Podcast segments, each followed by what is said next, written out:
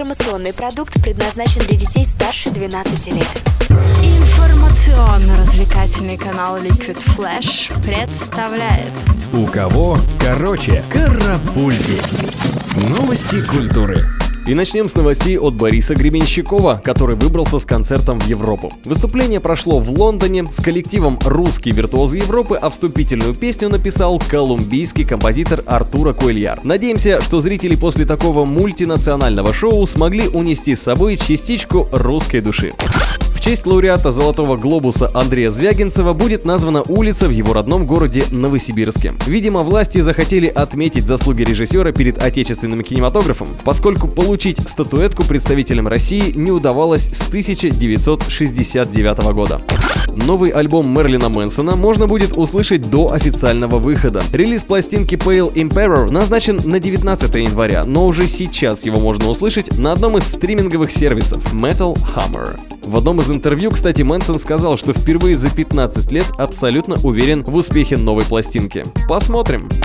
В свое время Ноэль Галлахер сказал: «Ненавижу снимать клипы». Так вот, став сольным исполнителем, он решил изменить свое отношение к этому, казалось бы, бесполезному занятию. В новом ролике на песню «Ballad of the Mighty Eye» принял участие давний друг и коллега Ноэля, экс-гитарист The Smiths Джонни Марр, который, видимо, и сподвиг Ноэля к новым видеоподвигам. «К свету далеких планет» — так называется новая песня Александра Иванова, более известного под псевдонимом Чача. Этот трек был записан вместе с группой «Лампасы». Лирический герой рассуждает о том, что надо валить подальше и не видеть весь этот земной ад, как рассказали о смысле трека музыканты. Группа B2, Диана Арбенина и Гарик Сукачёв работают над саундтреком к российскому фильму «Клинч». Целых 9 композиций будут написаны специально по сюжету картины. К тому же, Лёва и Шура пообещали предоставить саундтрек на носителе тем, кому не захочется идти в кинотеатр только ради песен любимых исполнителей. Не суждено радоваться фанатам, мечтающим, чтобы Селена Гомес была вместе с Джастином Бибером. Совсем недавно на вручении премии «Золотой глобус» подтвердились слухи о том, что сердце молодой красавицы завоевал диджей из Саратова Антон Заславский, более известный как диджей Z. Влюбленные весь вечер держались за руки и не отходили ни на шаг друг от друга. Вот они, явные проявления животной страсти. Уже не секрет, что о Курте Кобейне выйдет документальный фильм. Однако долгое время в тайне оставалось то, что создатели байопика получили неограниченный доступ к архивам Кобейна и смогут представить на суд зрителей редкие рисунки, заметки, фотографии, хоум-видео и журналы. К тому же, к невероятной радости поклонников и всех тех, кто благодаря соседям выучил песни Нирваны наизусть, в этих самых архивах были обнаружены неизвестные демозаписи Курта, которые наверняка расширят представление о личности музыканта.